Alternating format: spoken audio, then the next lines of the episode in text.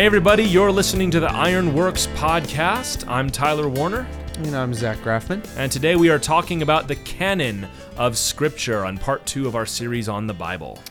Okay, so last time we were talking about the the Bible, what we think about them, what are the attributes of Scripture. So I think the next kind of logical question that comes up for me, Tyler, is all right. So that's that's what we believe about Scripture, but how do we know what is Scripture or what counts as Scripture? How do we know that we have the right books in the Bible that's kind of sitting on our lap?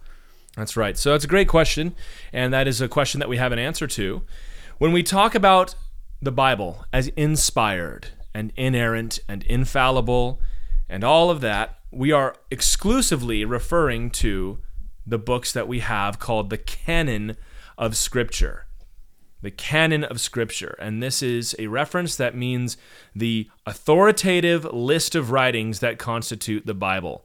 And you may be familiar with the term canon if you're a Star Wars fan or if you watch TV and you know certain episodes are canon we'll say now that it's a part of the official story and that's exactly what we have in scripture it's although they stole it from the bible we didn't get it from tv uh, that the canon the word canon is, is a greek word canon and it just means reed like a, a reed that you'd grow in the river or something. And it, it euphemistically means a rule or a standard. So we use the word ruler, which is a stick that we use to measure things. And it's the same idea that the canon is a measuring stick for what our thought and our practice is. And there are 66 books that constitute our canon, Old Testament and New Testament. And that's what we're talking about today. All right, so we've we've got 66 books. They're in the canon. These are the ones that we accept, right? As as as Orthodox, Protestant, Christian, evangelical Christians. These are the books that we say, okay, this is scripture. So now, how? I guess my question is, because you know I'm a history guy. That's that's how I look at things. Is where did that come from? How did we? How did we as Christians, you know, come up with that or who who first pointed at those 66 books and said yes these are the ones that are accepted and and not no other ones like how, how do we know that that's the right thing i'm a little bit playing devil's advocate but i think it's really important and, and this is a question a lot of people ask i've asked before is okay great but but how do i where did where did these ones come from It's an important question to ask, and, and we shouldn't be ashamed of asking it. And I think on certain issues uh, in the church, we're content to kind of punt. And, and we say things like, well, we can't really know, so we accept it on faith. And listen, I, I believe in accepting things on faith, but we also need to know the reasons why we believe these things Right. and the history behind them. And uh, this is a good discussion for us to have. So there are some who are, are very cynical on this point. So we'll start with the skeptical view, which most of you have probably heard if you've spent any time on the internet or if you've taken a history of religion class, for example. Uh, there's one scholar who says, and I'm quoting here the decision to collect a group of chosen books and form a scripture are all human decisions. So that's that's the skeptical view summed up right there that it was a human decision that men made the decision to create a Bible that it was arbitrary it could have gone any number of different ways and so the Bible that we have it's fine because it's part of your tradition but there's nothing spiritual there's nothing official about it as concerns God himself that this is basically just made up and and that is not the view that we have of course No, and, and I think the reason for that is, you know, we you and me talk about this a lot that we're supernaturalist Christians, right? Yes. Meaning I believe in you know because I believe in Scripture and I I uh, what Scripture tells me is that I live in a world where the supernatural is possible. So I think a lot of times if you approach the world and say no, the supernatural by definition can't happen, then yeah, you're going to look at the canon and decide it's a natural process. yeah right? by It's- default of course, right? And so, but that's not our that's not the world that I believe we live in, and so therefore, I I don't I don't have to start from a place of no. There's n all those the processes of making the canon have to be natural. In fact, I should expect when I read scripture, if I hold that as my authority, I should expect that there's a supernatural element to this process because that's what God you know, first of all, how God does everything else, and also that's what God says about His Word. He says it's God breathed, exactly like we talked about, Yeah, we talked last, about that time. last time. So okay, yeah, so for sure. Well, let me let me jump on that before we move Yeah, on. Um, yeah, if you believe that there is no God, that there is no such thing as spirit, there is no afterlife, there's no angels, no miracles or anything, of course you don't believe the Bible can be anything else. Right. And this is something that we're going to come back to repeatedly tonight that the canon of Scripture is a theological issue. Mm. This is a, an, an in family discussion, you might say. This is something that Christians discuss and we talk about because we believe that God brought this together. And if you don't believe in God, then of course you don't. So Right. uh, we're going to look at, at some of that, but I, I'm sure you've all seen the skeptics, and, and very often these are people that have an axe to grind against the Bible. And, it- you know, if you hate God and hate the Bible and hate the church, then, you know, your critiques are, are suspect, in my opinion. But I want to start by going through this. And we need to start by acknowledging that that accusation, if the premise is true, then the conclusion is true. If the canon is determined through human processes only, then the doctrine of canon really means nothing. If men made the canon, men can change the canon. Right. So if that scholar is right in saying these were all human decisions, then there really is no such thing as holding to the standard because if we made it, we can change it. Okay, of course. So uh, we've got to look at at there's a couple different ways that people try to authenticate the canon. So Christians now, talking about Christians, we're not skeptics. We agree that the Bible is the Bible. But we say, how do we know that? And there's there's two, I think, good but not great ways to go about this. So we'll, we'll start first by trying to establish the historical accuracy of the books. Sure. So that's when you're talking about establishing historical accuracy. I guess you'd be talking about like, okay, we're gonna use extra biblical sources to go out and, and, and corroborate like historical details in scripture okay that archaeological find agrees with this place in scripture we're going to basically check the accuracy of the text and then we're going to check that the text we have is still you know correct and we're going to look at textual criticism and and by doing all that we're going to hopefully in some way ratify yes, this is God's word because look, it doesn't have error in it that we can find. Is that kind of what you're talking about? That's exactly right. So you you'll say if we can demonstrate that there was a man named Moses right. then though the Bible is true, therefore it's canon. Or put another way, if we can affirm that the Old Testament accurately represents Israelite theology, or that the New Testament epistles accurately represent the New Testament teaching, the, teaching of the men from that time, then then it's an ap- appropriate canon. So this is the understanding that accuracy ensures authority. That if I can demonstrate that yes, there was an exile in 586 BC, then that makes Scripture Scripture. Now, of course, I, I kind of have, I can see probably where you're going with the, the slight problem here, right? And, and again, I love, like, I've always been fascinated by biblical archaeology and, and all this stuff, and I study it and I love it, and I think it's really, really important. But I guess my question would be if you're relying on things outside of Scripture to ratify it, then you're you're placing your faith actually not in God's word and its inspiration, but in the best efforts of archaeologists and historians which well great and a benefit to us they're they're flawed right? Of course like they're going to make mistakes or we don't know that all the evidence has been found. We maybe there's you know what if we find a place in the bible where we don't have evidence for it yet? Does that mean that we have to wait to ratify its its canonicity until we've got historical evidence right? So i guess the problem that i have with that view well i think it's really important is like well aren't we now placing the authority for scripture in something else That's that's you hit the nail on the head. That we are placing the the we're we're hanging our theology of Scripture on our ability to prove Scripture. Right. And now, like you said, I believe you can authenticate and prove Scripture, and I love getting into all that, and it all has its place and it's good, but you need Yeah. to make sure it's at the right link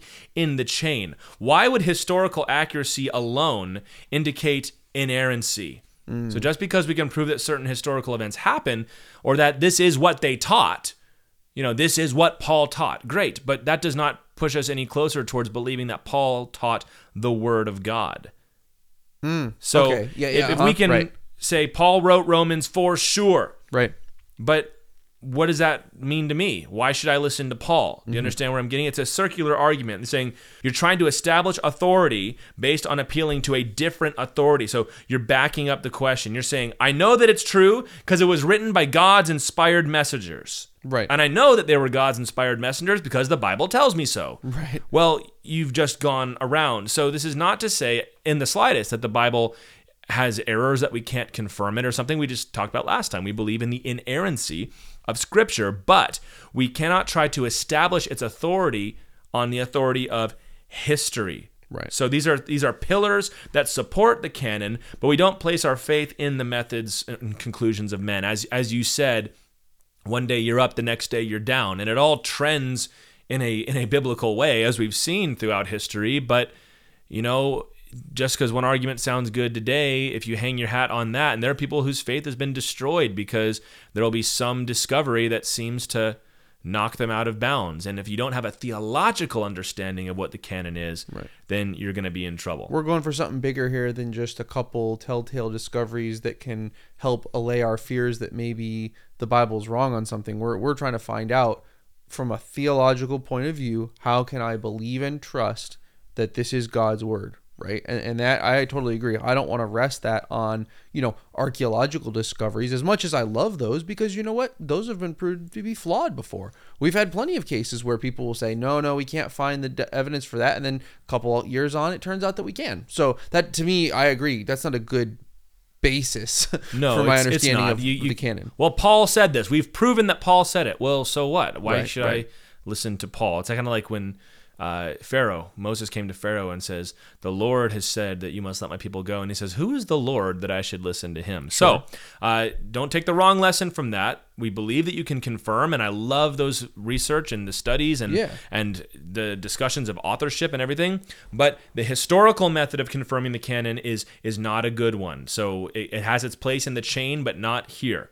So the second view of authenticating the canon that is also insufficient is the one that grounds its authority in the church. So you can call this, this the ecclesiastical method of understanding of canon, I should say. So meaning, okay, look, at this point, a church council sat and they decided this, this, this, and that, and therefore we accept, you know, by by faith that God used them to make that decision, and now we accept their authority, and they they ratified the canon, and now because of that church council.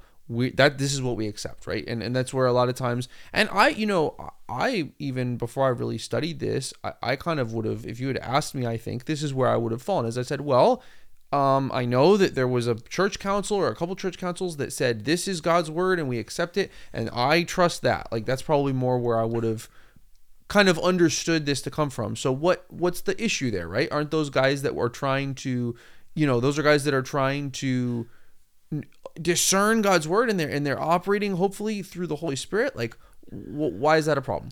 Well, the problem is the same one. It's the issue of authority. So if mm. you believe that God anointed the church with his authority by the Holy Spirit, as I do, Oh yeah, then right, you right, should right. look to the church. And so this is the typical Roman Catholic view that we believe the Bible because the church has decided that this is the Bible. Sure. And there's a lot of good here because you are bringing the Holy Spirit back into the conversation, which is Yeah. always a good thing. Yes. You are looking to church history and tradition, which is also a good thing. And I think the people that tend to hold this view, they are staunch defenders of church history, and I, I appreciate that. But once again, you've placed the locus, the location of authority, outside of Scripture. The Bible is now dependent upon the church. That Yes. the church decided the canon. So the church is in authority over the canon. So the hmm. question is the same one we asked mm-hmm. before is where did that idea of authority came from? Come from? Why why do we believe the church has the prerogative to decide what is scripture? Well, I believe the Bible because the church believes the Bible. And I believe the church because the Bible tells me so. Right, right, right. Well, that, that's not good. Hmm. Because if the church made the Bible, the church can change the Bible. We're right back to that quote from before that these were all human decisions. Then why not have another human decision to change it? And in fact, historically, that did happen. We're gonna we're gonna discuss it later. Right. So in other words, you're you're the the the thing that we're looking for here, and we're gonna we, I believe that we have it. We have a way to do this, but the thing we're looking for here is a way to understand why Scripture is God's word and what Scripture, what writings are God's word that mm-hmm. doesn't rely on just another human being making that decision for me and pointing and saying I say this right because then what we're doing is we're in a sense, we're putting a human authority, whether it's the the work of a, a scholar or an archaeologist or the decision of a church, you know, leader above the authority of Scripture, and we we don't want to do that, right? Yeah, and you'll you'll see sometimes new atheists will say this is you'll see memes where it's like, I have decided that this book is the greatest book of all, and it says you have to listen to everything I say. Well, I don't Right. listen to you. Well, the book of all books says you have to. And it, it's this silly circular thing. You know, there's a story that I love to tell. I remember this. This was in 2012. I've looked it up. That Rick Warren, who's pastor of Saddleback Church, was on the Piers Morgan show. And Piers Morgan brought it up and with much passion said, Isn't it time for an amendment to the Bible? And his whole point was now that we know, supposedly, that homosexuality is not a sin, all those passages in the Bible that call it a sin need to be expunged. And he kept it, we need an amendment to the Bible. And, and Rick Warren just kind of laughs, goes, Not a chance, Right. which is the right answer. But here's the thing if our modern sensibilities are leaning one way, then why shouldn't we, as those who have authority over the canon, make a different decision? You know, why not add the hmm. Apocrypha? Martin Luther had some issues with the Epistle of Straw, as he said, the book of James, and that's way overblown in most circles, but still, he said it. Why not change it? Why not tweak it? If we have moved on, so to speak, from it. Well, it comes right back to the, the, the word is canon. It- It's a standard, it's a ruler. It reminds us that the Bible is a plumb line for the believer. You measure yourself up against what it teaches in order to determine if you are in line with God or not. So, history does not determine canon. Just because we have accurate representations of old doctrine does not mean it is true. And just because the church said so, it does not determine canon. Both of those things are useful and will return to establish them. And once you have the foundation in place, you can greatly benefit from those things. But here's the thing, Zach. We're wrong headed when we ask this question this way, as in what determined the canon. It is wrong to think of us determining the canon of Scripture.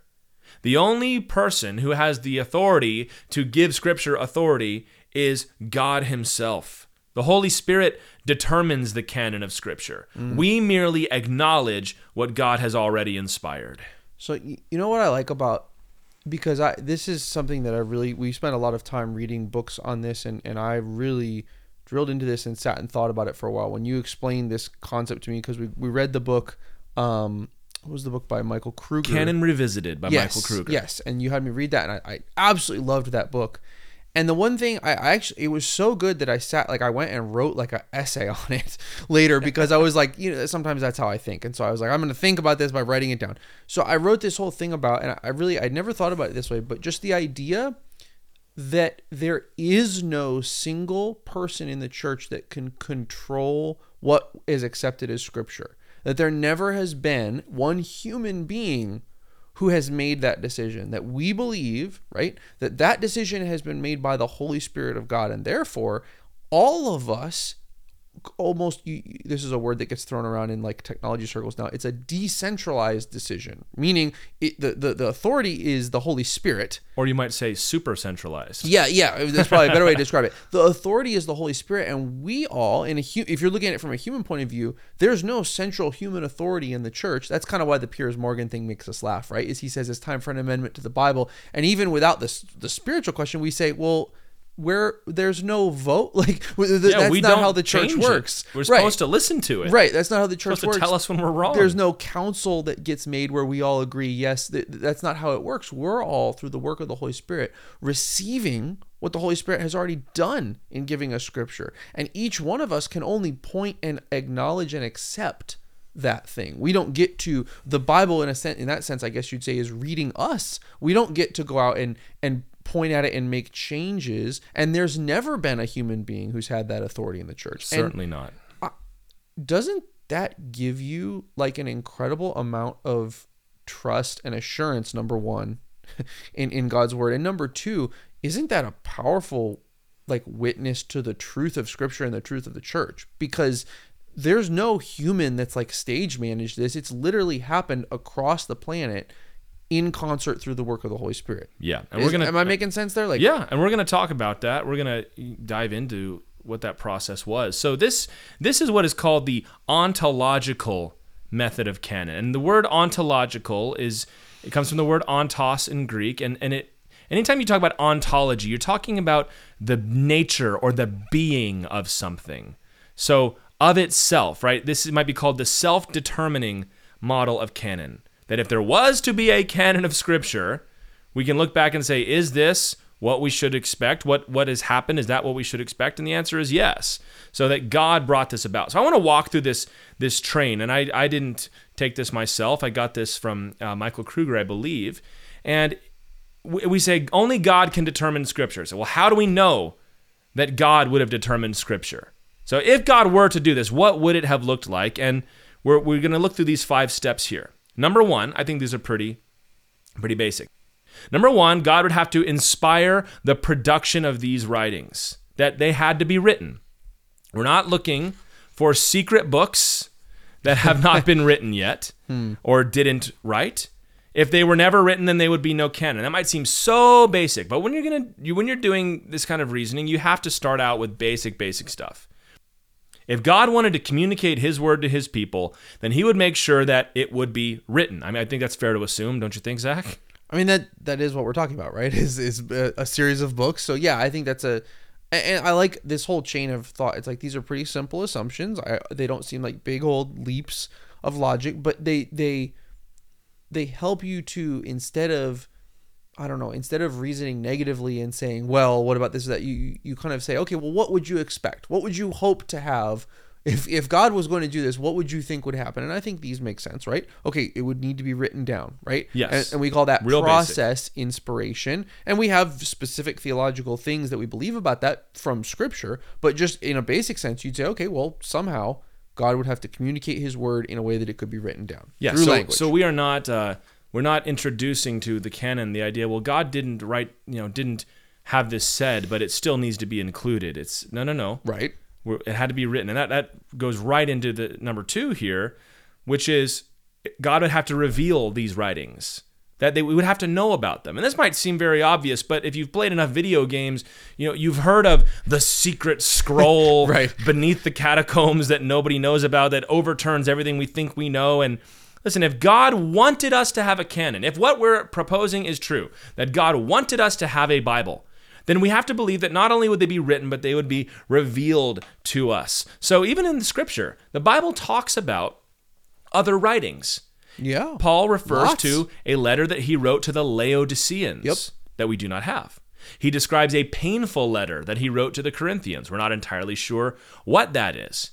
And, and we know that Paul was a very writing person, right? And Luke talked about there were many who had undertaken to write down gospels Right. and that his work primarily was to bring all of these together and kind of give us you know the the you know the complete gospel you might say but if we were to find tomorrow you know second romans or something like that or third thessalonians we're not adding it to the bible because god did not reveal it to the church in due time. If the if the canon is needed, right? If all scripture is given by inspiration of God and is profitable, then for somehow reason 2000 years the church was without something that it needed in order to become a complete mature Christian. So we're not looking for secret writings, right? Right. And again, it, it's important to remember with this whole thing that we're the by saying that we believe that the canon is self certifying, right? Or however you want to phrase that. Self-determining. Self determining or you know, we are leaving the and listen, we're Bible believing Christians, so we are leaving a big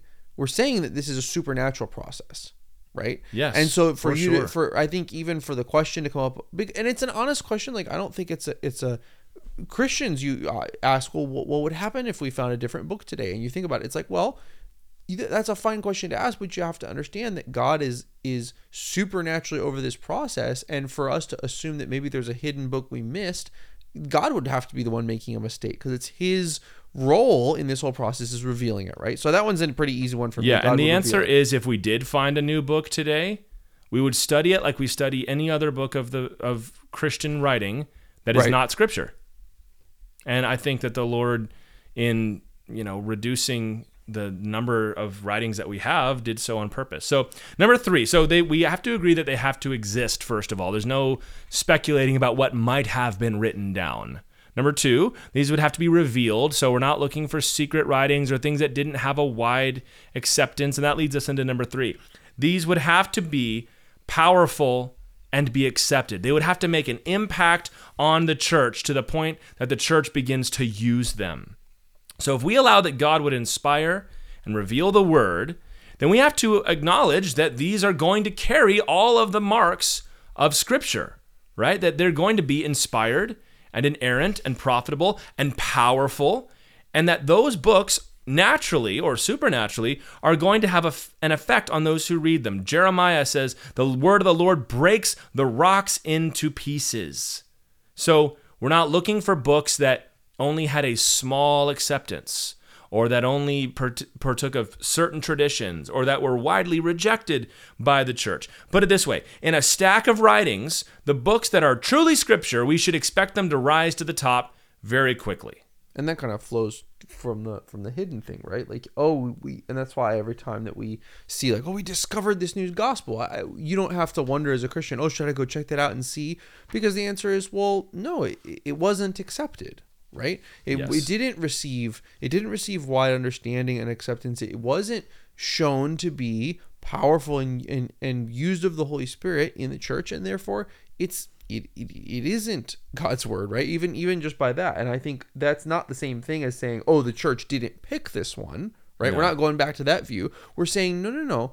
The the it is clear even from history to see the books that throughout the church have been received and understood and by the way from very early on. Yeah we're going to get into some of that right? about the dates of some of these things that being these accepted. books were just immediately received supernaturally through the work of the holy spirit and, and everybody said yep that that is that is different. That is god's word. And then there are books that from very early on people who knew about them and read them they weren't confused. They didn't not know. They read them and saw them and said you know what either in some cases they said you know what? This is a great one. Love this book. But it's it's not god's word. It's just a great book. Or they said you know th- this is something wrong with this. It, it's the, the holy spirit isn't witnessing this to me. I'm going to leave this be. And this doesn't this is not a very 21st century argument although maybe it will become more so as, as postmodernism takes hold. But early on in the church the the attributes of scripture was a big deal to them. They're like these are these are divine attributes about them. Right and that, that you could just tell by reading them and that it accorded with the, the received tradition.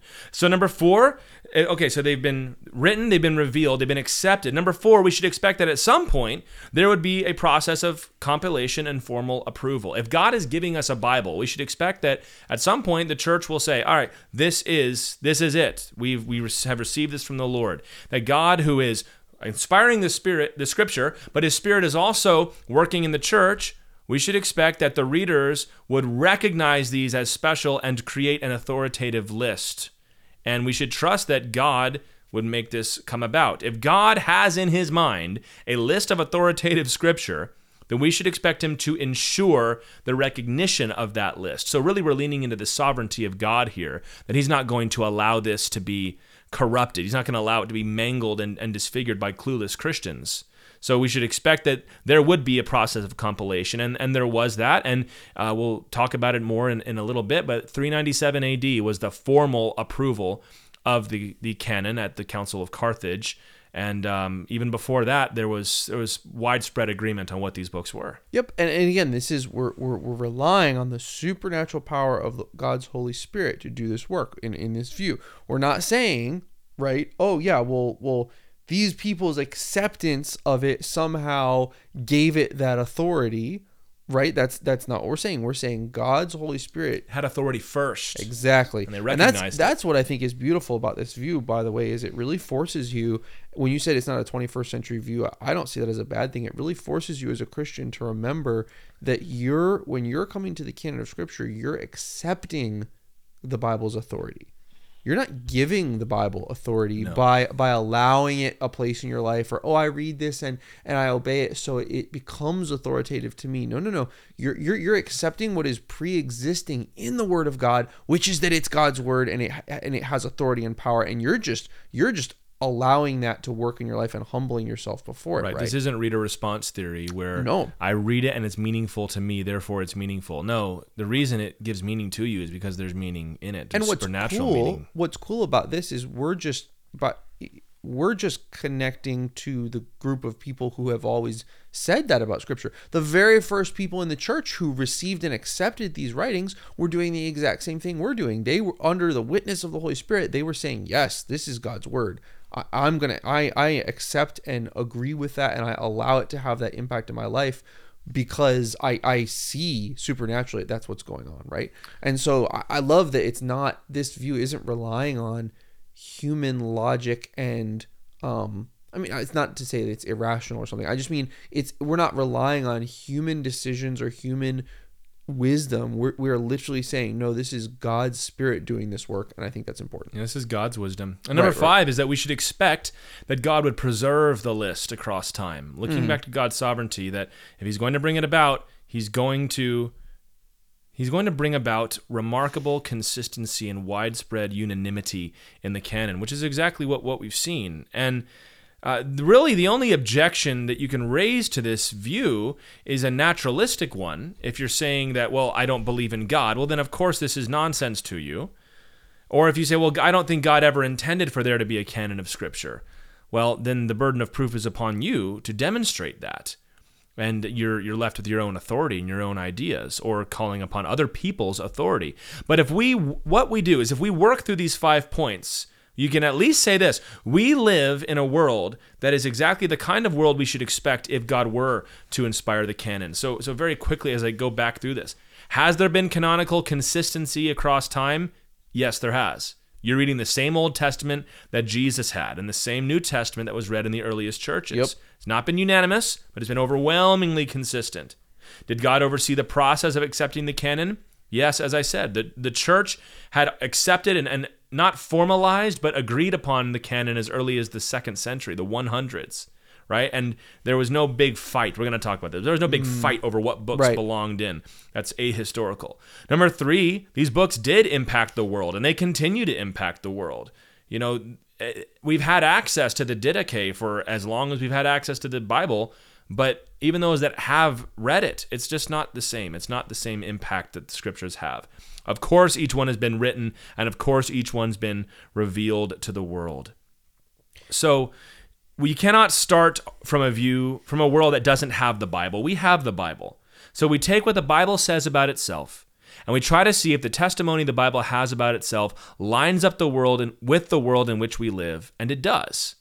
So this is not circular reasoning. This is all right, here's what the Bible says, here's what we ought to expect if it's true, and it turns out that what we ought to expect is in fact what we have. Mm-hmm. Yeah, and I think that's that's the thing is that you, you know we did use the, the, the phrase circular reasoning to talk about some of the views and and anytime that you use anytime that you are having a spiritual discussion about you know yes part of this is you're going to accept this by faith and and the holy spirit is going to minister that to you and so is is this going to be a discussion where you're going to be able to logically debate and prove this to somebody Mm, especially if it's not a person who has the witness of the Holy Spirit in their heart, right? If they're not saved, I'll just say as a believer to other believers, I'll encourage you. This is a discussion that is really best had, I'll just say, I think often with believers. And the reason why I say that, does that mean that you can't have this discussion with a non believer? No. But I'm just saying that that non believer doesn't see spiritual things spiritually, right? Because the Holy Spirit, they're, they're not regenerate. And No, so it says in First Corinthians that the natural man cannot receive the things of God, Right. for they are spiritually discerned. Right. And so this is the kind of thing where if you carefully explain this to a believer, what they're going to often say, "Oh, well, that yeah, that makes sense. Oh, okay, because they're it's not just their logic that's being employed, but the Holy Spirit is doing that work in their heart, giving them the faith and the understanding. If you try and explain the exact same thing to an unbeliever, they're going to scoff at you and say that doesn't make sense. It's just circular. Even though I, I genuinely I don't think that it is a circular argument, but it will seem circular to a person who's already decided that there's no potential for the supernatural element It's it's it. not circular reasoning. So mm-hmm. logically, it is not circular reasoning. Right. The question is not if it's circular. The question is whether or not the premises are true. And the fir- Right. most important premise is that God brought about the scripture. right, right. If you, do, you say, "Well, I don't believe in God," well, then we disagree about that. And it's it's not that my logic is false. You disagree that God doesn't exist. And I would say this too to, to those of you that are listening and questioning this. It's important that you know that I am not asking you to believe in a book that has been compiled and assembled by men for men Uh-huh. or that I'm asking you to believe just in certain historical facts and hold certain historical opinions. I'm asking you to believe, as I do, that God has spoken.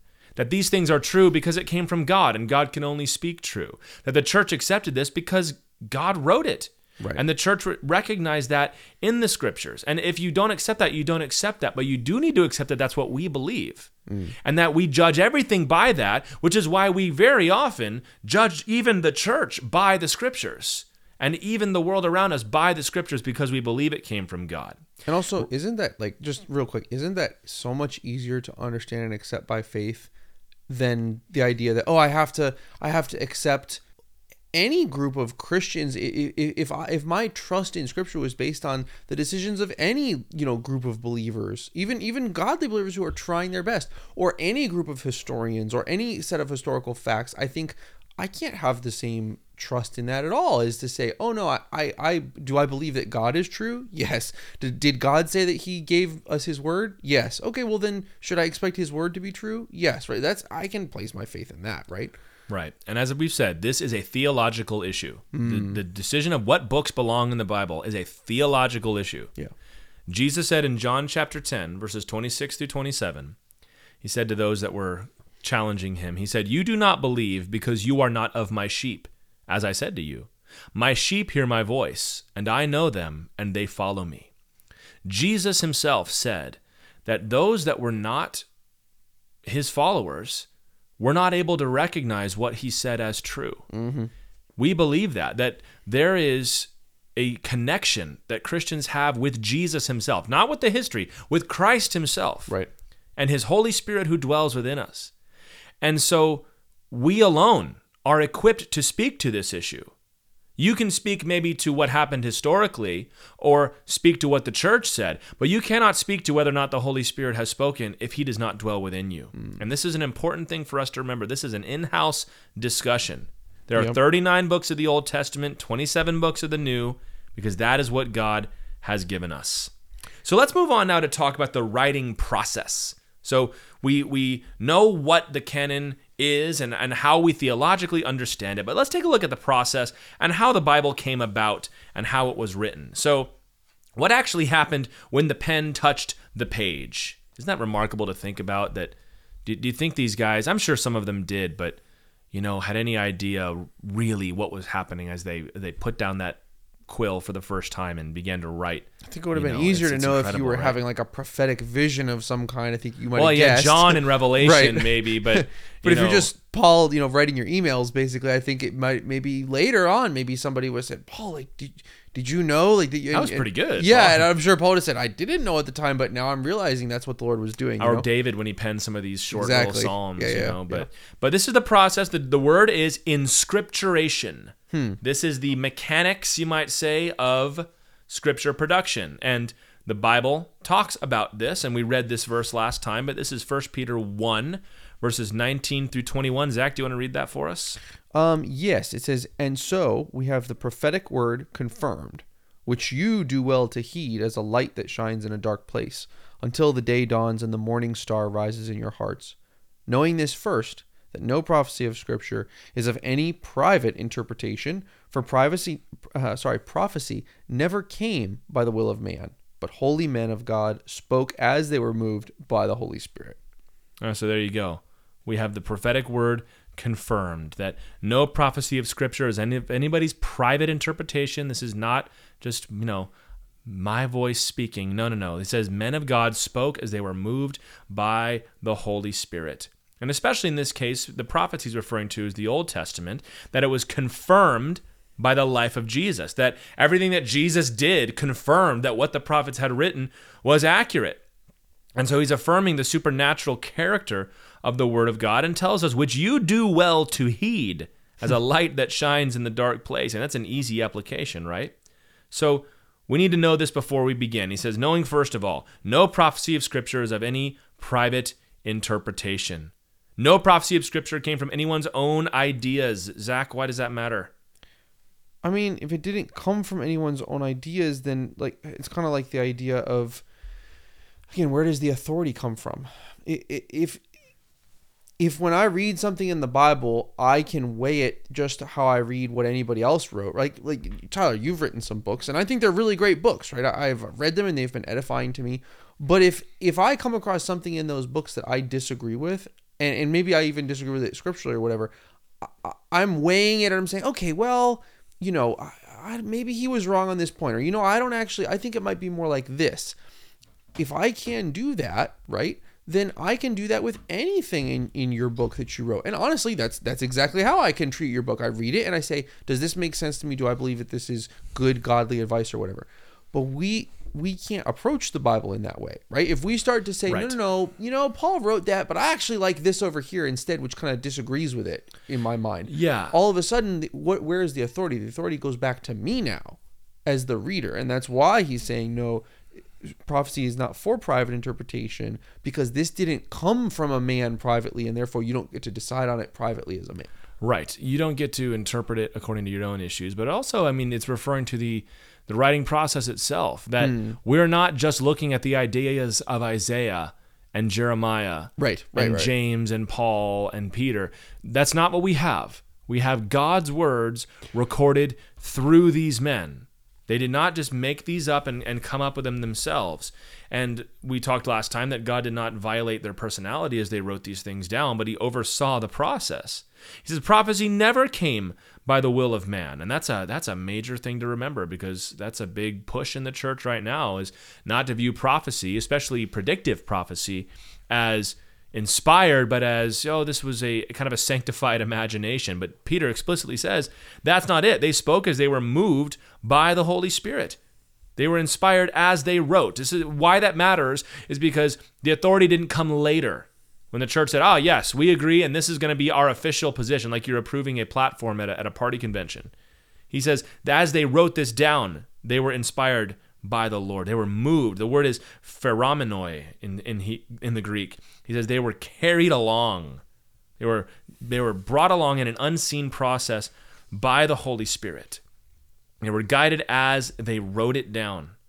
So in Jeremiah 1, verse 9, God said to Jeremiah, I have put my words in your mouth. What this means is that it was scripture the moment the ink was dry. When James completed his letter, it was canon. Mm. It was written down because God had overseen the process. When Paul handed the letter of Romans to be delivered, it was canon, even though no one had even read it yet, because God had inspired it. This is why we place such an emphasis, as we said last week, on the autographs, the original documents, because anything that was changed later is a deviation from what God inspired. Right. So we believe that this happened supernaturally. And we even can see this process in, in, in the scripture as they talk about their writing process. And God said to John, Write. God said to Moses, Right. Write this down and deliver it to the people. So that's that's inscripturation. And, and I think it's important to know that, Zach, that right that the meaning didn't come later. It, Well- it came immediately because it was from the Lord. Well, again, like you said, the locus of authority is the fancy word that you used. That locus matters, right? So, so, and and as a Christian, can't I, you know, I I can rest so much easier in the canon of Scripture if I know that I can trust that that place of authority is with God, not with people, right? And so if I can say, no, no, no, even in the actual physical process of the writing, this is God's word through a human writing agent, not not uh, uh, well, you know, Paul wrote this, so if I understand Paul's you know c- culture, then I can understand that that applies there, but it doesn't apply over here. Now all of a sudden, that feels so free and liberating, but what what it really is is it's actually trapping me in having to figure out line by line what I still you know what, what authority of man I'll accept. A- And folks do that is It's, Oh, so sure. culturally tied, and it's, it's less personal bias, but it's cultural bias. And and Paul said this here, but that's also what his culture said, so we don't have to listen to that. And the irony of it is, we feel so enlightened, and what we're doing is we're using the excuse of culture to impose our own culture on the Oh, on yeah, the for- Bible. for sure, But for no, sure. as it was written, the process of inscripturation Right. was overseen by the Holy Spirit. We talked about that some last time. So now we can look at the process, the evaluation of accepting the canon. And there was a process. And this is good to know because if you've grown up in an evangelical church, very often we have this picture in our mind of what it was like when the Bible was written. Or maybe uh-huh. we've never even considered it before. Yeah, right. And the first time you're forced to consider it is when a very angry, aggressive activist in your freshman history of religion class puts all these numbers and facts and and you know theories in front of you and you think well wait a minute what else have i been lied to about so there was a process god used it for his own purposes and we should be grateful that we get to live in a time where it's it's already been done So I think this is Michael Kruger as well when he said, in one sense, there was a canon the minute pen touched paper because it was inspired of God. Right. In another sense, canon became canon when the church started using it as scripture, which happened almost immediately, as we mm-hmm. will see. But also, canon became canon in our formal definition in 397 when the, the, the documents were formally approved. And so there was a, you know, 350 some year process. And that should not trip you up. But what trips us up is people have so many misconceptions that have entered into so called common knowledge that need to be addressed. And there's especially guys like Bart Ehrman, who's made it his mission to dismantle the church's understanding of the canon. Uh, and and books like the Da Vinci Code, which are fiction, but you know people take their ideas from that. Sure. And, and they say, well, you know that this is what happened in the early church, and no, don't do that. Right? Yeah. Not not every book that's published on this or everything you find online is is true. What are some of the misconceptions that come from that, Zach? We'll talk about the details as we go on, but just what are some broad ones? I'll just broadly say that, like, uh, again, as a person who where history is kind of a hobby of mine, I just want to encourage believers. Not everything that you find that talks about the Bible or talks about history around the Bible is a good source. And, and I'm, I'm I'm not even trying to be mean or nasty when I say that. I just genuinely mean like I, I'm concerned that you a lot of believers will bring me something and I'll say, you know, uh, like this isn't even considered to be a good source by scholars who aren't believers and don't believe in the Bible, and they still look at this and they say, "No, that's not actually good history." So I think a good, safe. Again, we're talking about how this is a, an issue within the church. Uh, We're we have already recommended and we'll keep recommending some authors that you are just they're gonna do a good job of interpreting and looking at this from a godly perspective, and that's not to hide from other ideas out there. I'm just to, to, to tell you that there are people out there that are writing things that you read and you think you know oh wow that's so scary and so powerful and then you find out that actually that research that they've done has been historically widely debunked for years like oh, almost a hundred years in some cases Right, and folks who have an axe to grind against the church will pick it up because it's a, it's another bullet in their chamber. But can be, you yeah. know, the one of the misconceptions is that there was you know bullies in the church that beat down alternate points of view, and that Sure. you know we only have the winners of the of the canon battle. Uh, another one is that it was established by Constantine at the Council of Nicaea, which is just that's simply not true. Right. Uh, there's been all kinds, of, or that it wasn't established until hundreds or thousands of years later, also not true. So let's look at the actual process here. And I want to start with the Old Testament and, and kind of how we got the Old Testament. And it's unique in the Old Testament because it took so long. It, it was written over a thousand years. Right. The, the events that the Old Testament covers and the books were written very, very closely. So writing began at the time of Moses, which we would hold to the early date, which is 1400s BC. Others would have a slightly later date, but not much. And it concluded in approximately 435 BC with the book of Malachi. And we've already talked about the inscripturation. So the question we're asking now is well, when were they evaluated and accepted as scripture? You can actually see this happening in the Bible as you read it. Mm-hmm. Deuteronomy 31 26. This is the end of Moses' life. He says to Joshua, Take this book of the law, put it beside the ark of the covenant of the Lord your God, that it may be there as a witness against you. So he's saying, This book that I've just written, put it in the Ark of the Covenant. I mean, if that's not authority, I, Yeah, yeah, yeah. I don't know what is it. Right yeah. there, he's saying, This is to be your authority. 1 Samuel ten twenty five says that Samuel wrote a book and laid it up before the Lord. So Samuel there is writing something and he's laying it before the Lord, and it's probably the book you're reading right now in, in 1 Samuel. Jeremiah 36, verse 4 says, Baruch wrote on a scroll of a book at the instruction of Jeremiah all the words of the Lord which he had spoken to him. So, what we see here is there's, there's over a thousand years, but you're watching the process of canonization happen. And this is exactly what we said earlier that there was very little delay between the completion of a biblical book and its acceptance into the canon. You've got already, you know, Leviticus and Numbers and Deuteronomy are referring back to Exodus.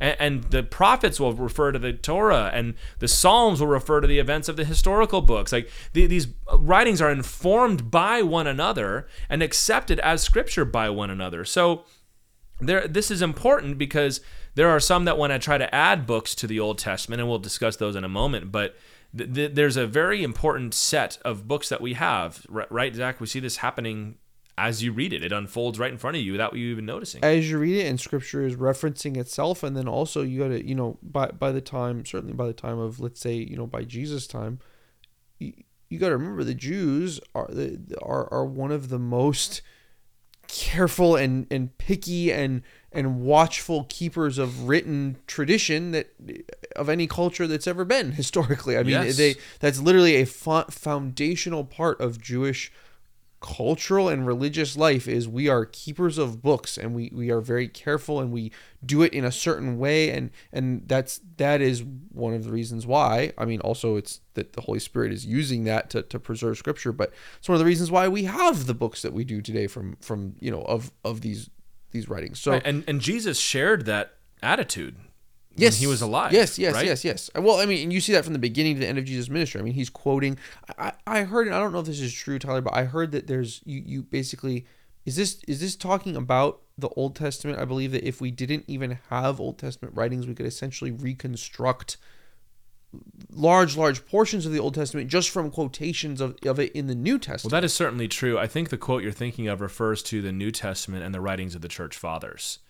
That we can recreate sorry, something yes, like you're- right. 95% of the New Testament I just by the writings of the church fathers. Yes, but, yes, yes. I mean, you're right. I mean, Jesus quoted from the Old Testament all the time. Yeah. And he challenged them with it. In Luke 24 44, at the end of Jesus' ministry, he said, These are the words which I spoke to you while I was still with you, that all things must be fulfilled which were written in the law of Moses and the prophets and the Psalms concerning me.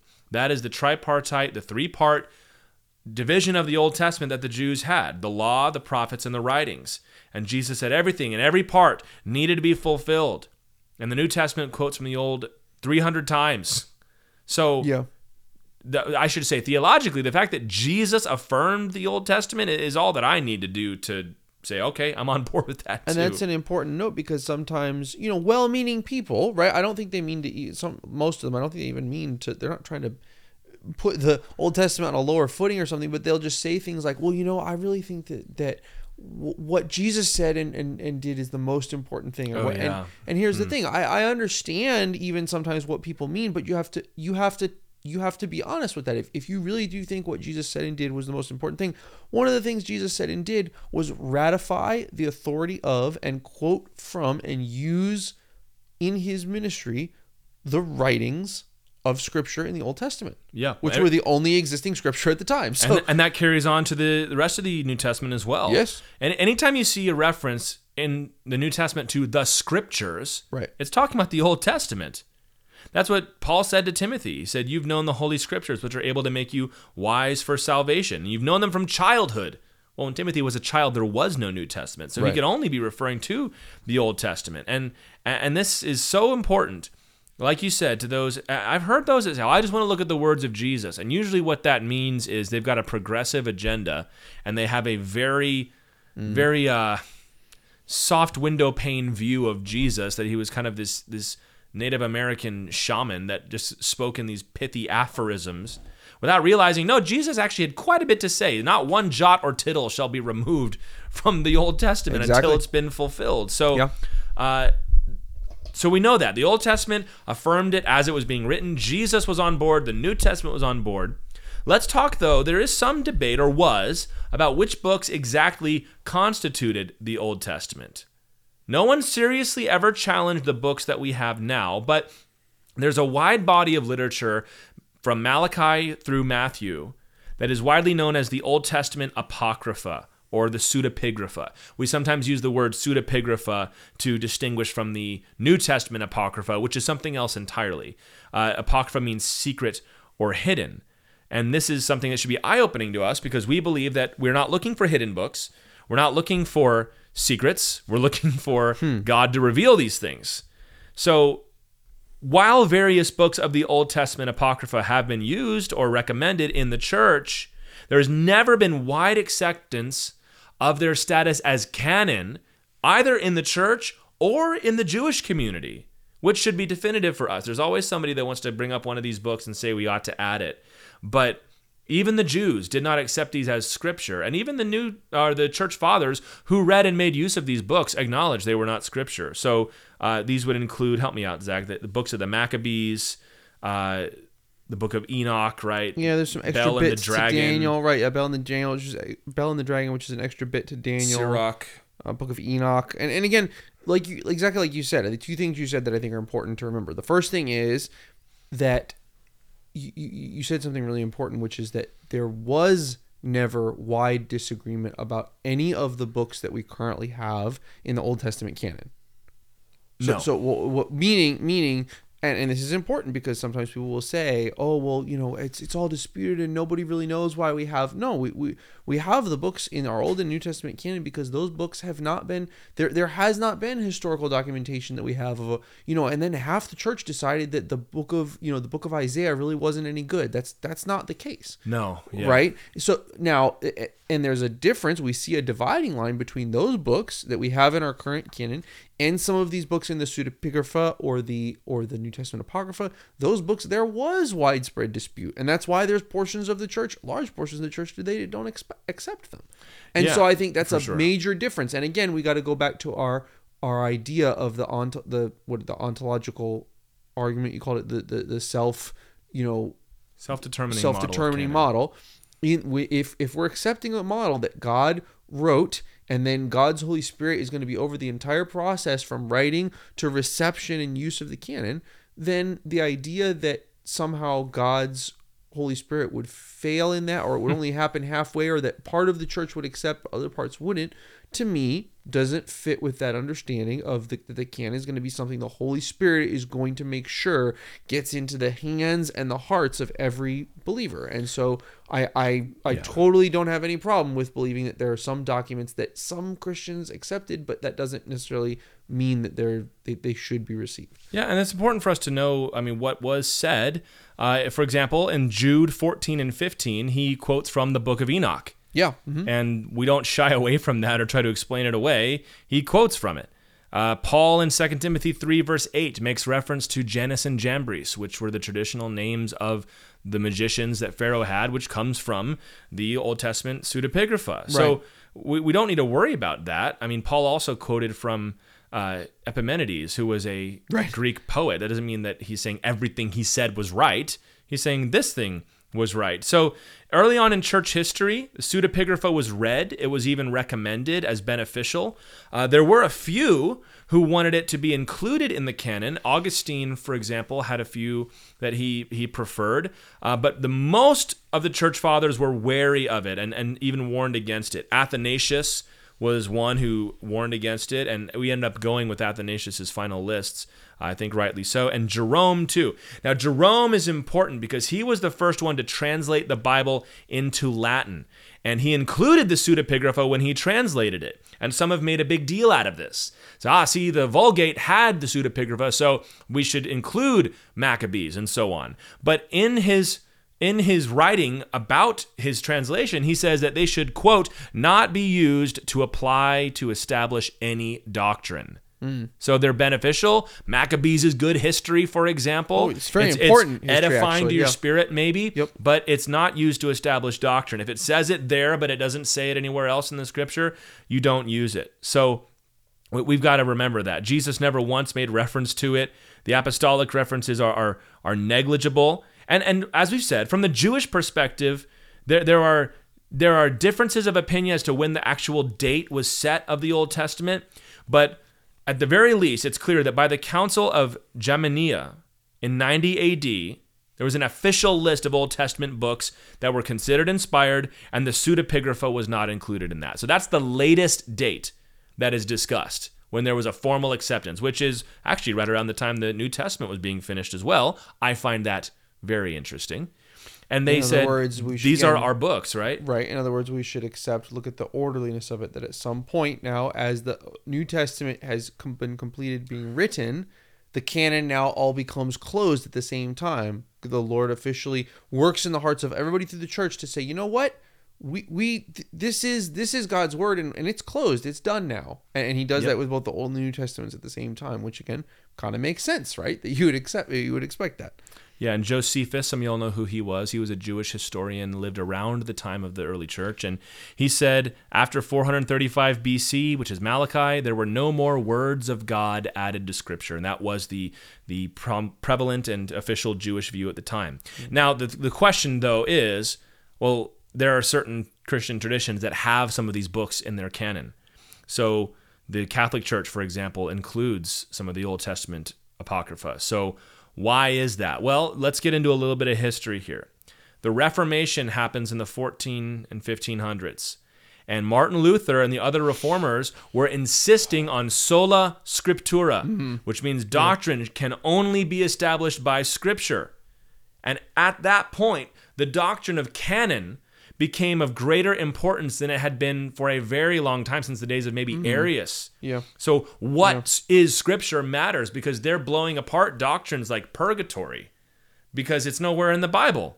And they said, no, you and this old church tradition, and Martin Luther and John Calvin and Zwingli are saying, yeah, well, church tradition can say whatever it wants. It's not scripture. Right. So in 1546, at the Council of Trent, which was the Roman response to the Reformation, the Catholic Church in 1546 bestowed canonical status on a number of apocryphal books. They took some Old Testament apocrypha and added them to the canon in 1546 because they wanted those books to be used in order to support the doctrines that the reformers were tearing down.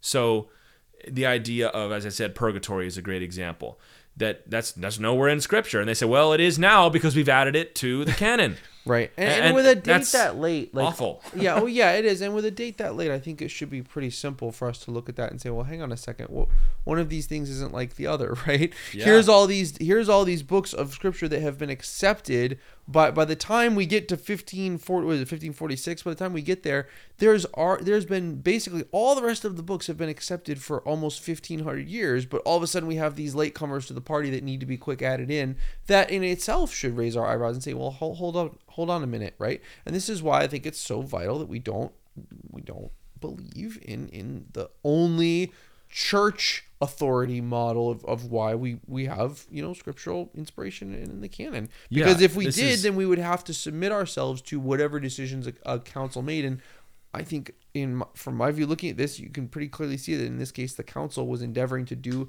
a, a more um, a more this worldly realpolitik calculated decision than a holy spirit influenced acceptance of of the word of god yeah this is exactly how we don't do canon right which is we're we're stuck because we're believing things that the Bible doesn't prove. So we make an amendment to the Bible, right, in order to support what we say. And and, and obviously the Catholic Church has moved from that those days, but they still retain what's called the Deuterocanon, the secondary canon, and. And if, in my understanding, in, in some traditions, like these are canon, but they're like secondary. So, you know, they're not the most important, but they're still there. But uh, the Eastern Orthodox Church includes its own set of pseudepigraphal writings. Those were not added until the 1600s or later. So, I mean, you know, time, there were people colonizing America when they added books to the Bible. It's a little late, friends. So, yeah. the Protestant Church does not recognize these things. They hold to the for all all the those higher church traditions talk of church tradition. It's actually, in this case, the Protestants who are holding to the most ancient traditions and not going along with it. So mm. there is some value to the Old Testament Apocrypha. The early Christians read it, but it's not scripture. And, and when they are used to establish doctrine over and against what the uh, rest of the Bible says, then we're, we're in trouble. But all this to say, the Old Testament has a very solid foundation. There's a few kind of weird birds flitting around its head, but according to our definition of canon, the 39 books that we have today can be trusted with all the marks of inspiration that we talked about last time. And we frankly, we do not have the authority or the historical knowledge to propose any serious changes. Uh, we are not going to be that arrogant to say, well, now we're finally at a place where we know this should be there or shouldn't be there. Uh, it's I'm always astonished by by scholars that want to try to do this. Well, and that's kind of our whole our whole suggestion here, right? Or what really what we've been what we've been learning, what we agree with is that no, you know, the, the authority for this doesn't come from us. We're not going to be the ones that are going to point to scripture and say, ah, I don't I don't like that piece or that piece. We're we're just responding to what the Lord has done with His Word. And so, okay, so that's the Old Testament. Now, now, how where did the New Testament come from? Well, this is actually much easier to look at um, because we, we're so assured of the New Testament that we can use it to verify the Old Testament. So there are 27 books in the New, written by several authors over a period of about 50 years. So right there, you can see the comparative simplicity of the New Testament. Period of about 50 years, so you know, before the end of the of the first century, only a handful of authors. Jesus died on the cross, rose, ascended to heaven around 30 AD. The earliest epistles, which are typically Galatians or 1 Thessalonians, were written in the 50s, around 50 AD. The last book, Revelation, is generally accepted to be completed around 90 AD. So right there, it's it's it's much easier. And we can confirm these dates in a number of ways. There has been a, a an accepted belief in the church for a while that the, the, the New Testament was written over hundreds of years, and these were added much much later and they could mm. they couldn't have been written early because the doctrine was too developed and and they believed in the resurrection the deity of christ and and zach do you want to talk a little bit about uh, walter bauer and his whole theory and how that gained traction in the church. Yeah, and uh, as well as I can remember, and again, Kruger's books. There's two. Uh, the, there's the the the canon revisited book, and there's the heresy of orthodoxy, which I, I yeah read that one, the heresy of orthodoxy by highly, Michael Kruger and Andreas recommendation. And the reason why that heresy of orthodoxy book is important is they're talking about this idea and it's a historical idea that's been argued right which is that okay you know there was there was so many different Christ, you know christianities and there was different beliefs and different ideas and different canons and it was all floating around in this big stew and then all of a sudden the big bad church council came and they put down all the ones they didn't like and that's the one we wound up with is the one they decided. And this idea and i'm trying to i'm trying to put this in as simple terms i'm not, I'm, I'm not trying to be just attacking or angry i'm just declaring based on the best scholarship that we have at this time, that idea is not historically accurate. Um, it's, right. it's it's essentially at this point a myth, and I'm what I mean by that is it was based on supposition and guesses and, and thought that were made before we had some very important data we have now. and that data that we have now tells us that that belief isn't historically tenable. You can't think that based on the fact that we have texts, like you said, that go back so early, right? Scriptural texts and then writings of the people themselves documenting their beliefs. And, and, and we see, oh, wow, all of the doctrines that we thought were kind of later inventions were not. They were being taught and, and spread through the church incredibly early. All of the texts that we had been saying years ago, oh yeah, those were way come from way later. No, we have examples of them to the earliest dates, and therefore, and, and by the way, all of the supposed other Christianities that were going on have no documentation or were incredibly fringe. And, and we have documentation of, of, that. of the scriptures we have. Right. And so therefore this idea that you know oh well this was all kind of up in the air until very recently. Well we just that no longer holds historical water. No this was a theory advanced in the late 1800s right. that this is probably what happened. And this was taught as gospel mm-hmm. right? And and new testament was interpreted that way. Yes. That sophisticated doctrines take time to develop. And that's true unless the lord is giving them to you. Right. But now that i mean the one of the oldest ones we have now is called the rylands fragment which is a, a piece of the Gospel of John. It's a papyrus from the Gospel of John that has been dated to between 100 and about 115 AD which is incredibly it's early. Insane, yeah. First of all, because it's on papyrus, which means it had to have been transferred to Egypt and then been, been written down in the Alexandrian style, which means that John, which is considered by many to be the latest gospel, I would agree with that. Uh, his church history tells us that, and has such developed doctrines. Jesus saying things like, I and the Father are one. That people said John was had to have been one of the latest books because the church needed time to make up all these crazy ideas about Christ. But now we're just the, one of the oldest ones we have is of John, and we keep on finding new ones, and they're yeah. getting older and older and older. And there's a, an awesome scholarship you can look into on that. But let's talk about the story here. So, how do we know that? What was the story of acceptance like here? Okay. In the first few centuries of the church, there was no official list of authoritative texts. Right? There was no table of contents in your Bible. First of all, this is because the letters have been scattered throughout the Roman Empire, and it was harder to get things spread around those days, but also because there was not very much dispute about what books needed to be used. So the canon was, we might say, accepted, but not formally approved.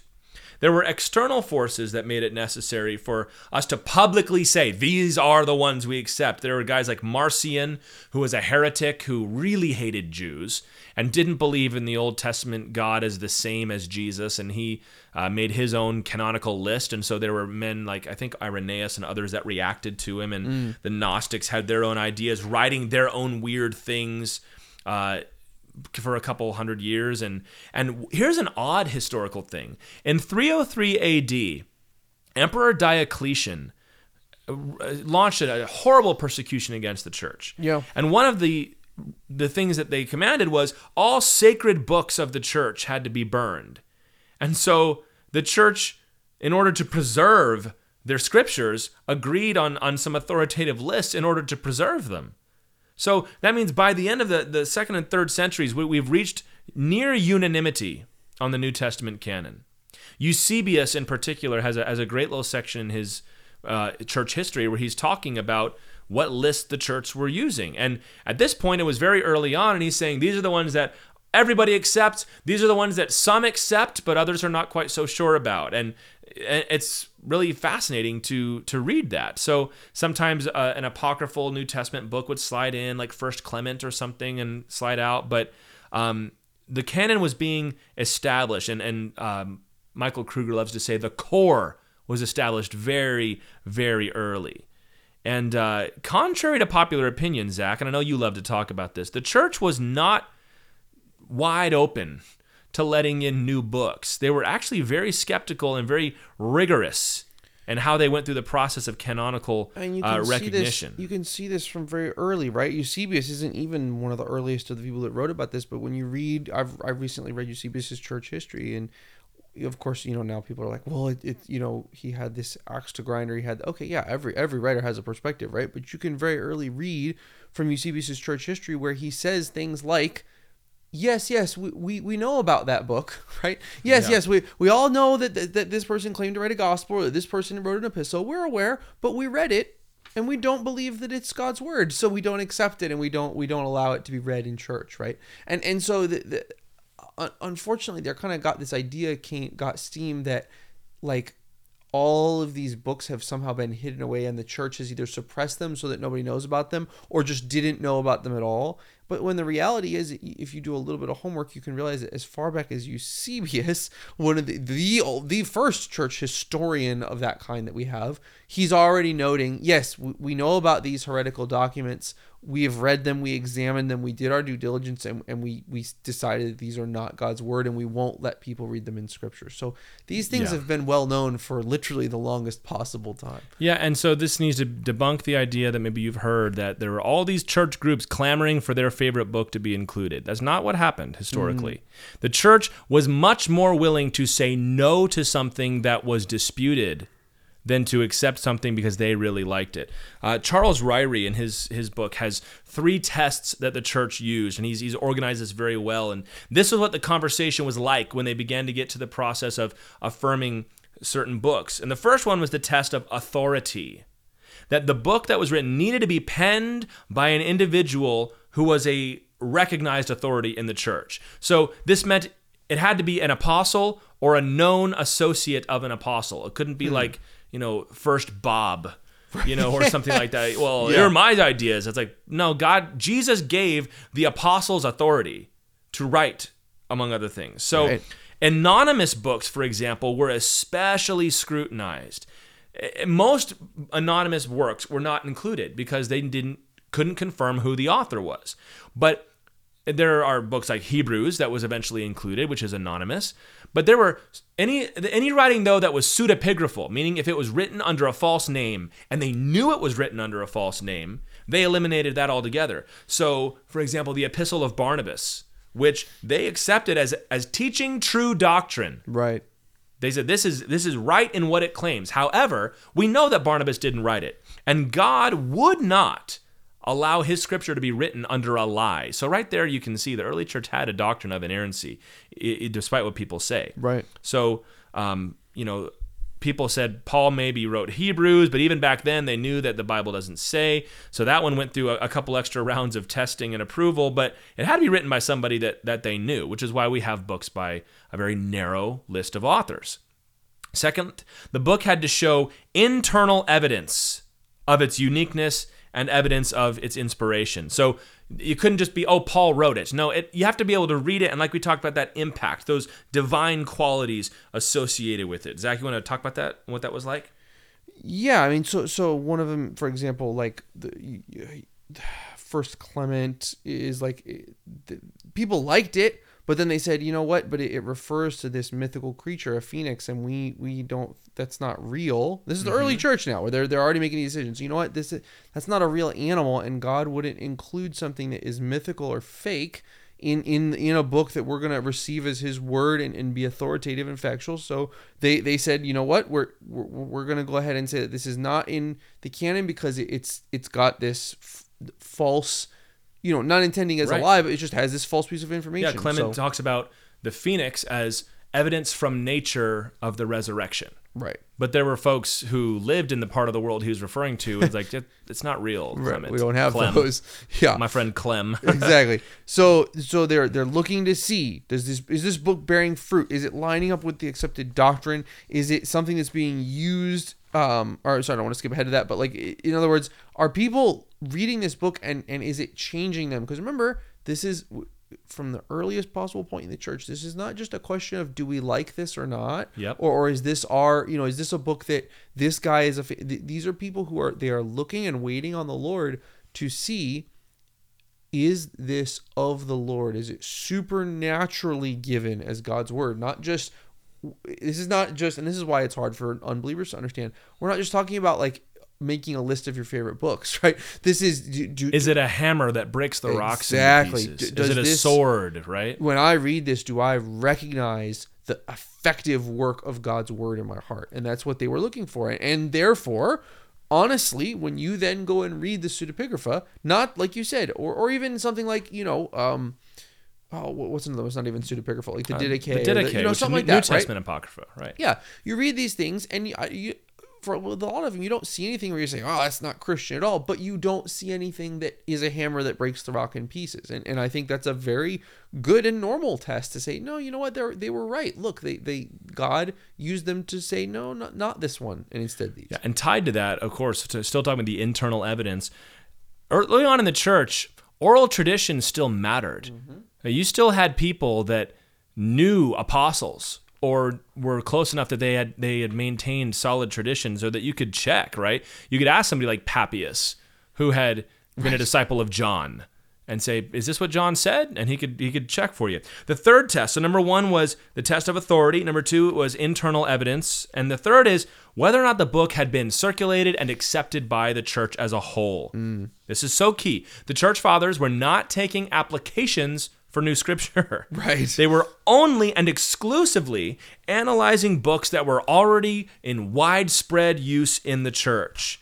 So, this is, I think, a, a remarkable example for all of us. There were certain pockets of the church that had books that they were using, but when they realized that other members in the church hadn't even heard of them, or that they had traditions that denied the inspiration of that book, then they said, okay, then we were not, we will, we will deny this that this book is part of the canon because we're trusting the testimony of the church. The Shepherd of Hermas is an example. It's a it's a prophetic book, very difficult to understand in my opinion, very popular, but there were only certain corners of the church that used it so that when they got all, all got together they said well we're not just going to push our own tradition we're going to back off which is the exact opposite of what we've been told, isn't it? And again, this is what I was. Yeah, exactly. It's not there. There were these fights of like, oh no, this is our favorite book. There were people, and this is kind of what I meant by the idea that things were, like you said, super centralized or or supernaturally centralized. They, they were not centralized in human beings. There was not this war between well, the, this church says this and this church says that. It was the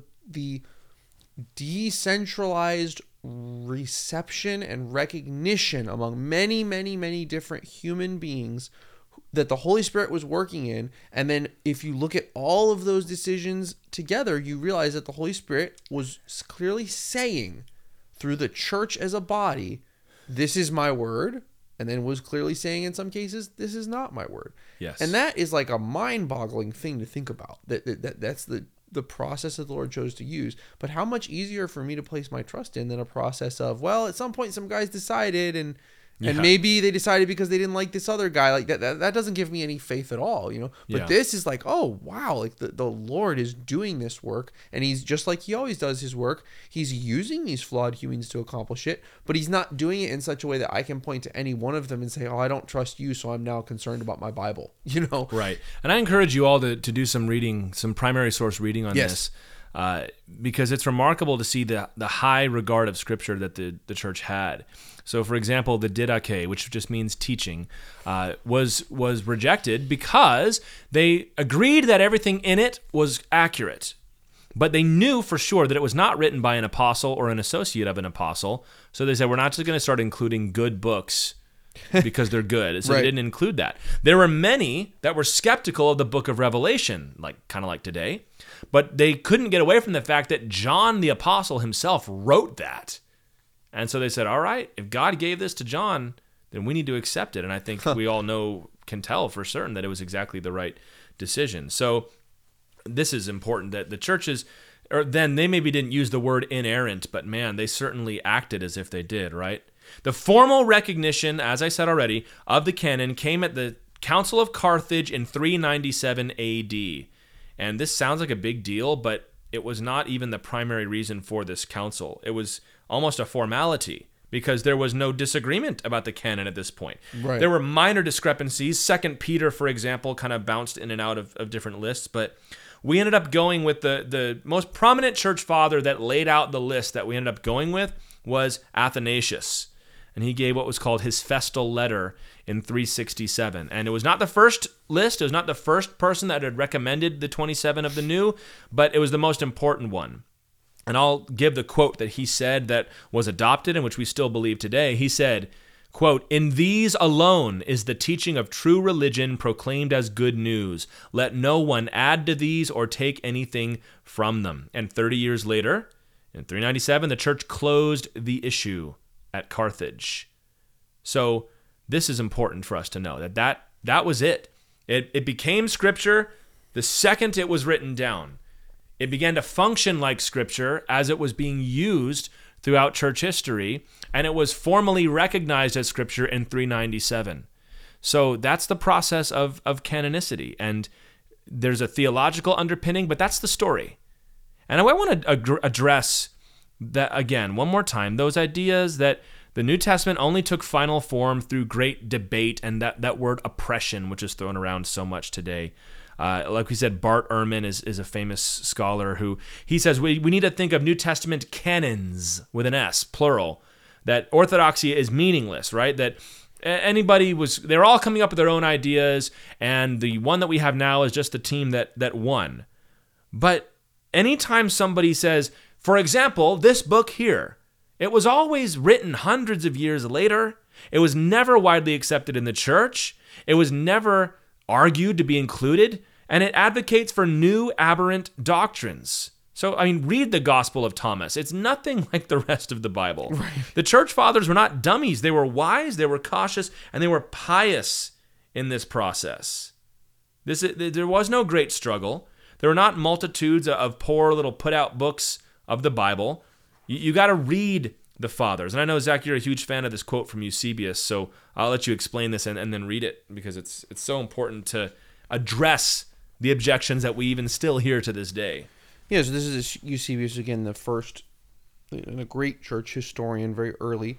And he says, writings published by heretics under the names of the apostles, such as the Gospels of Peter, Thomas, Matthias, and others, or the Acts of Andrew, John, and other apostles, have never been cited by any in the succession of church writers. The type of phraseology used contrasts with apostolic style, and the opinions and thrusts of their contents are so dissonant from true orthodoxy that they show themselves to be forgeries of heretics. Accordingly, they ought not be reckoned even among the spurious books, but discarded as impious and absurd. Now, remember that, that this is not the language of somebody who's a later scholar, sometime in the 1800s. You know, th- this is the language of somebody incredibly close to these things, and they are all. He's already saying, you know what? We've looked at these It's like the 330s yes, AD, I yes. believe. We've looked at these, we've studied them, and we we have received and, and noted that, that these are not in the same. They, they don't sound and feel the same as the books that God has given broadly in the church, and therefore we are going to go ahead and let these go.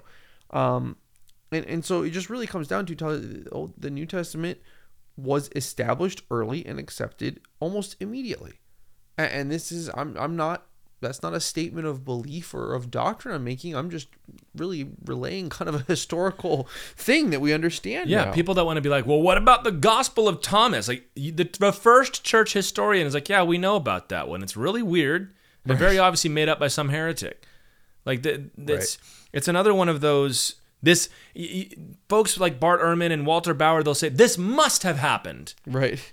It's like it doesn't matter if the if the history bears it out or not. And when we talk about the uh, the, the manuscript evidence that we have, like the thousands, hundreds, and thousands of copies that we have Exactly. preserved of the actual Bible books now, and you you'll have like eight of the Gospel of Thomas. And it's from like- far later. Yeah, and it then wasn't cop- kept, and, right. and so don't let these people put a finger in your face. Like this is not history. They're they're quoting they're quoting somebody who's quoting somebody who's quoting somebody who had a theory, Right. and they maybe got a few little facts, but we we know about them and we've answered them. So that's our New Testament. You know, there there's 27 books.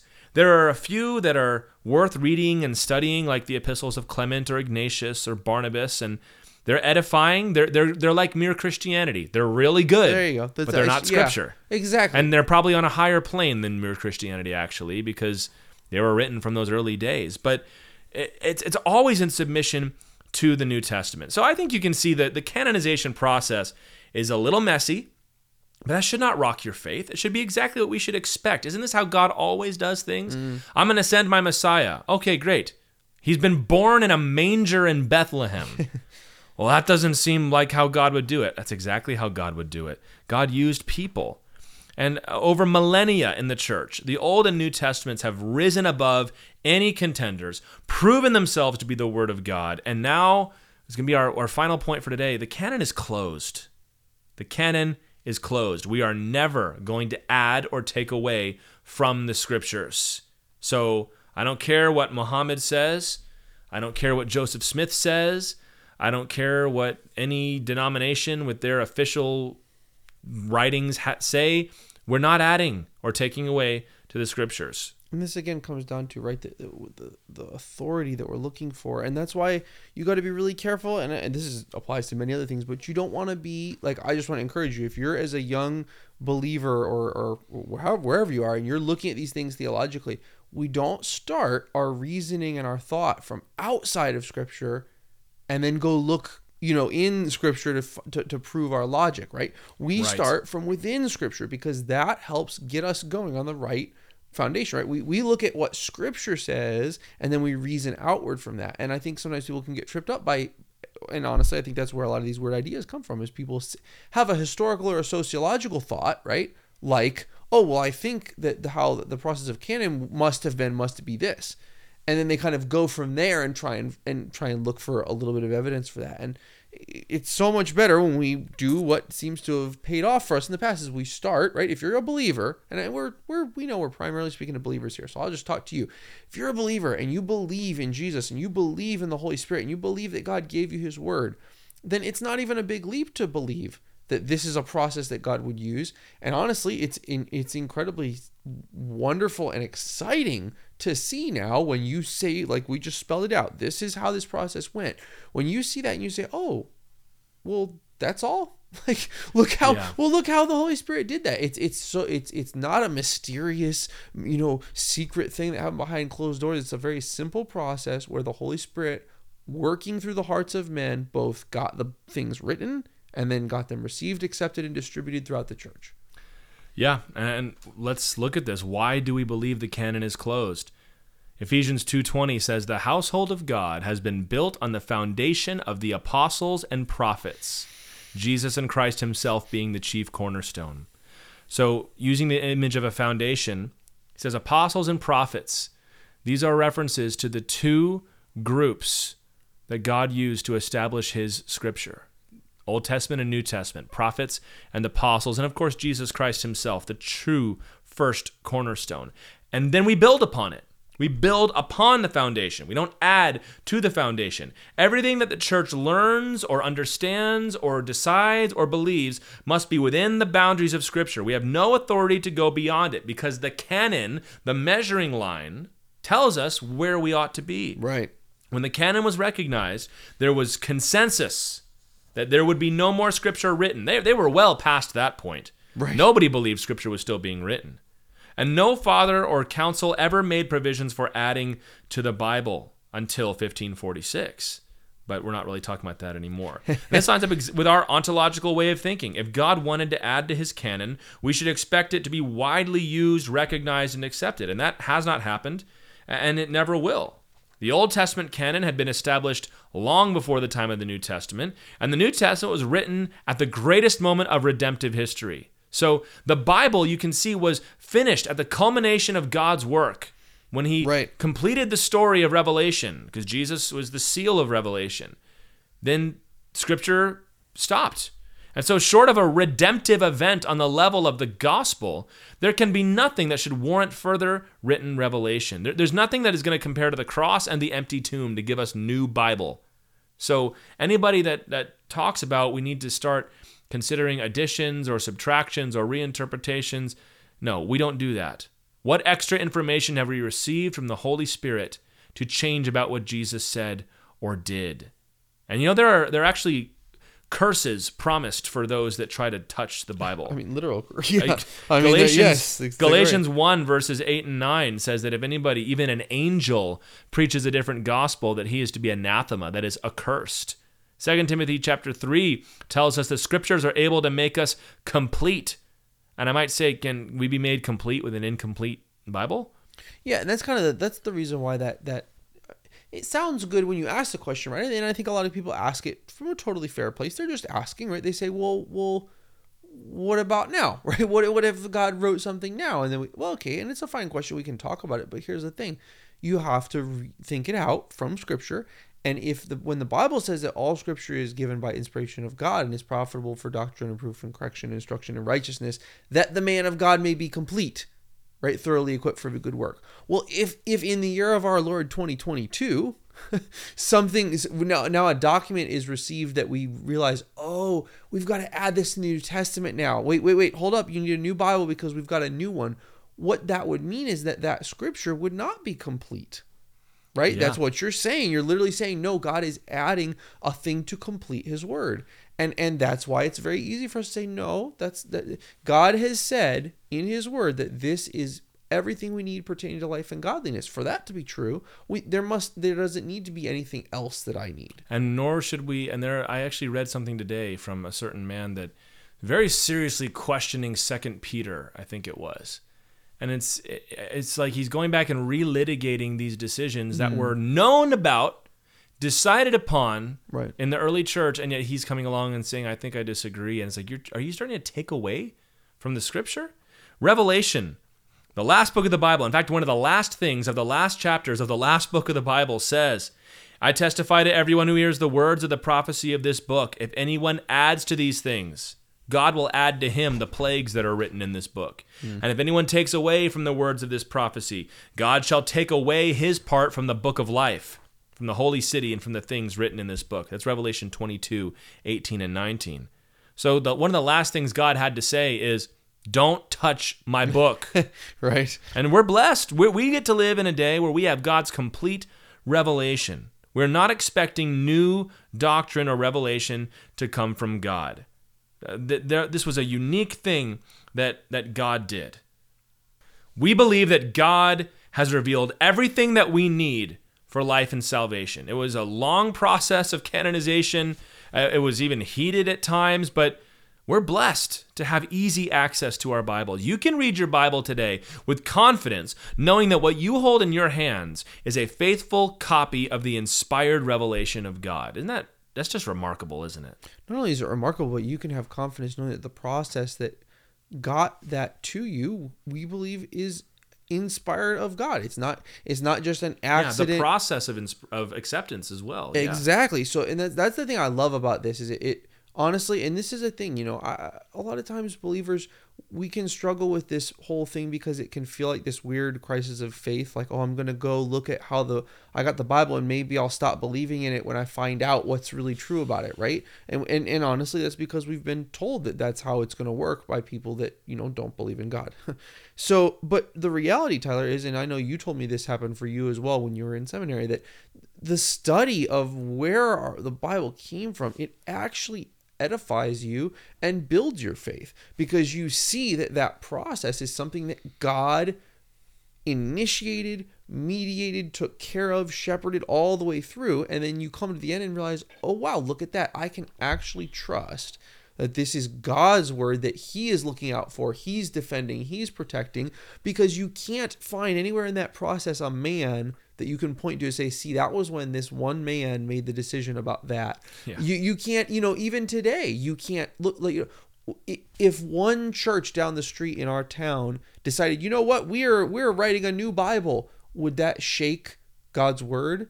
Well, absolutely not. The, the whole rest of the church, you know, globally, the capital C church would look at them and say, no, thank you. right? And it wouldn't do anything. There's no group of people today in the global church that could change the Bible. It's not possible, and that's through the work of the Holy Spirit. Yeah, and, know, and distributing that. and us. ultimately, it comes down to: Do you believe that God is able to take care of His Word? Yeah. And at some yes. point, you're going to have to take this upon faith. As I said, this mm. is a theological matter. Yeah. You see, we can look and say historically, we know that this is what the church decided. We can even say that these are accurate representations of history and doctrine of the people that wrote them down. That does not prove that they are God's word. Mm. That has to be taken upon faith. Yeah. So we need to remember that. That these are theological, spiritual matters. And that somebody who does not have the Spirit of God, the Bible says you cannot hear his voice. Mm. And so do not listen to somebody that hates Jesus and, and take their word for what Jesus really said. You have to look to the Lord himself. And so when when you have that book in your hands, believe it and, and read it. Take it upon faith, but hopefully we've been able to build your faith here. And uh, here's a little homework. I'm going to throw this in at the end. Okay. I want you to open up your Bible and I want you to read the table of contents. And I want you to pick the top three books that you know the least. Zephaniah is very often on that list. Oh, that's in there. Just pick prophet, one of those books yeah. you feel like I don't know that book hardly at all. And I want you to go read it because all scripture is given by inspiration of God. And we, as the sheep of Jesus Christ, our shepherd, have heard his voice. And we need to make sure that we are paying due attention to what he has said in all of its aspects, all of its nooks and crannies, because it's all good and it's for your edification and for your benefit. Yeah. Right? Yeah, absolutely. And and I'm I'm just I'm so glad that, you know, in this process of looking at these things that it, it does build us up, it encourages us, it edifies us, and it just makes me excited. Number one, it, it like every day I need that feeling again of like, oh wow, this is exciting. I need to go get my nose back in the word. I need to study it more, you know? And and even looking at where it came from gives me that desire, right?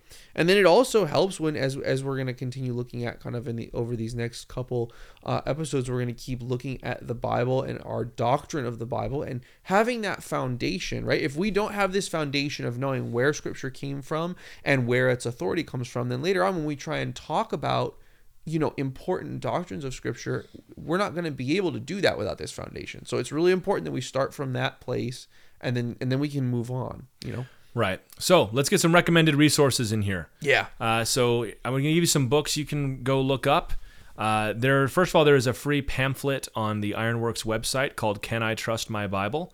that runs through some of these issues that we just said, and maybe you can see some of them written out for you. But but let's get the the best ones to you. We've already mentioned Michael Kruger several times. He's kind of the man on this issue. Yeah. Uh, he's got a book called Canon Revisited which is awesome and it lays out that ontological view of canon in, in great detail. Uh, we've also got a book by him, co authored with Andreas Kostenberger, who is also excellent. You can find a ton of stuff that he's written. And they've written a book called The Heresy of Orthodoxy, and that is uh, addressing the historical matters of uh, as we discussed that the church was not fighting over canon and doctrine early on and that's a that's an excellent one ff bruce who is a, an older author. He's with the Lord now. Uh, has a book called The Canon of Scripture, where he lays out the history and he lays out some of the technical matters. And and uh, he's the one that famously has the quote that we can recreate 99.8% of of Scripture from. Uh, the text that we have. So we'll get into that more next time. Also, uh, there's a book called A General Introduction to the Bible by Norm Geisler and William Nix and it, it goes into much more detail but they have a, a section a, a chapter on canon which is very good. And that gets into more of the historical details.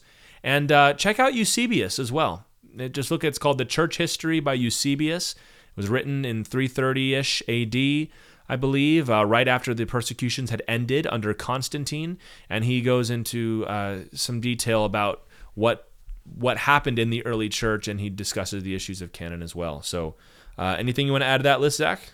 No, I mean those are all books that you know they're they're they're a good split between you right there. They're at a level that you can understand and read through, even if you're not somebody that just loves to read scholarly books. But they're also not just a little you know uh, something that's written without kind of the important careful history and stuff that you want so they're very very good love all that stuff i've been reading through it and it's been really helpful for me so awesome really recommend well, thank you all for listening. Hopefully, that was edifying for you. We're praying for you as well. Next time, we'll get into textual criticism and how we know that the text of Scripture is exactly what is right in front of you in your lap in the Bible that you have. So, thanks for listening. We'll see you all next time. All right, we'll see you guys soon.